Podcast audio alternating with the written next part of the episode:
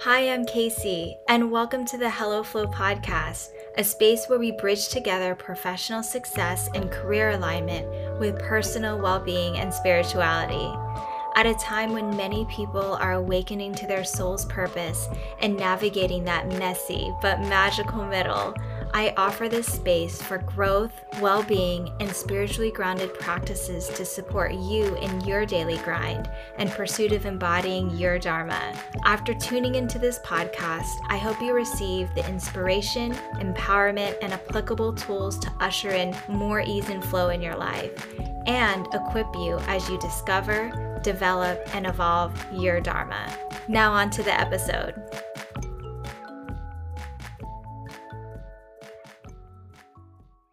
Hello, and welcome back to the Hello Flow podcast. I'm your host, Kaycee Conless. And if this is your first time tuning in, I'm a certified Dharma coach and human design reader. So, in today's episode, I will be introducing the concept of Dharma. As I mentioned before, I'm a certified Dharma coach as part of the inaugural class of the ICF accredited Dharma Coaching Institute. Dharma is a Sanskrit term and concept with many meanings. But for this episode, and anytime I refer to Dharma on this podcast, I'll be speaking through the Ayurvedic lens. And I love the wisdom of Ayurveda. It's an ancient health system originated in the northern region of India over 5,000 years ago. Not only is it a proven medical science in realizing sustainable well being, it's also the ancient medical system that serves as the foundation for modern Western medicine as well as traditional Chinese medicine. Ayurveda is rooted in the mind body soul connection, and it combines medical science, emotional and mental health, spirituality, and metaphysical philosophy. Future episodes, I'd love to dive more into Ayurveda, but for now, let's focus on Dharma specifically. So, through an Ayurvedic lens, Dharma is living in alignment with your true self. And when you are living in alignment with your true self, you naturally live the most complete and ideal way of living in that season of life. In doing so, this brings wealth and abundance in whatever way that looks and feels like for you in that moment and in that chapter in time. It's also about the journey of discovering and embodying your true self. And in walking that path of discovery, you also find, develop, and live your soul's purpose or Dharma, what you're meant to express and be in this lifetime, what your soul came here to reincarnate into and achieve its personal mission in this lifetime. So, in this journey, you will walk a path towards your fullest potential and highest self that reflects across all arenas of your life. Dharma is the path of your greatest growth and evolution in this lifetime. And it is both self realization and self mastery. It is your truth and it is your authenticity. Because we live in a material, physical world where survival and safety are necessities, and that's what provides our foundation to operate day to day, we oftentimes make decisions based off surviving in this world and making it in this world. In the way we were taught and conditioned to based on what society's structures and institutions call for oftentimes blocking the possibilities and making it difficult to stay true to the core of who we truly are, who we were born to naturally be, and how we are meant to serve the collective in this lifetime. So, in your personal path towards living your Dharma, there are inevitable distractions and a lot of shiny carrots. There's also many challenges, some life altering, others more subtle. You'll also be heavily influenced and conditioned by people you're around, your upbringing and society, media, peers, even mentors and those you may look up to or find inspiring. All of those experiences and who you meet along the way and how you're conditioned are part of your dharmic path. I believe we have the ability to choose our path and the experiences that we have along it. In that choice, there are different paths towards our highest most in line self. Some choices will take us off course for a bit, while others will move us along a smoother ride. I do believe that if and when we awaken into our purpose and we return to our true selves, our Dharma is inevitable. And from there, it's having fun, figuring out how do I want to bring my Dharma to life in this season of my journey. Your soul's purpose, your Dharma, is a way of being.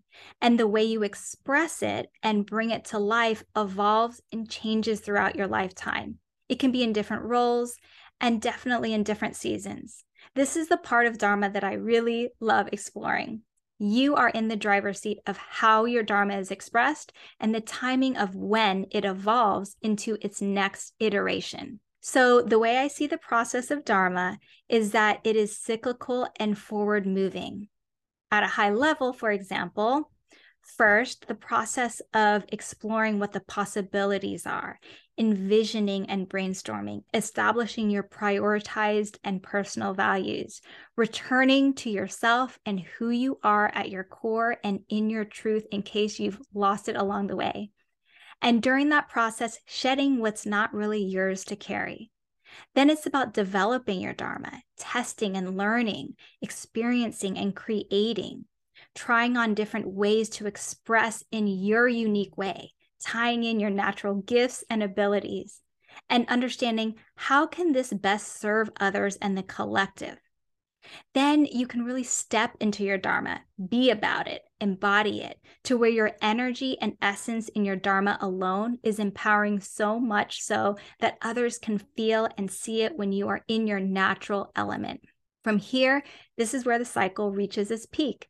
You've expressed your Dharma in this way for a certain period of time. Evaluate, reflect. What still resonates and excites me? What doesn't? Use your inner calling and truth in how you want to evolve your Dharma while still staying true to your soul's purpose, to yourself. And the cycle begins again. So, another part of Dharma that is just as important is your mind, body, and soul's readiness to truly embody and live your Dharma.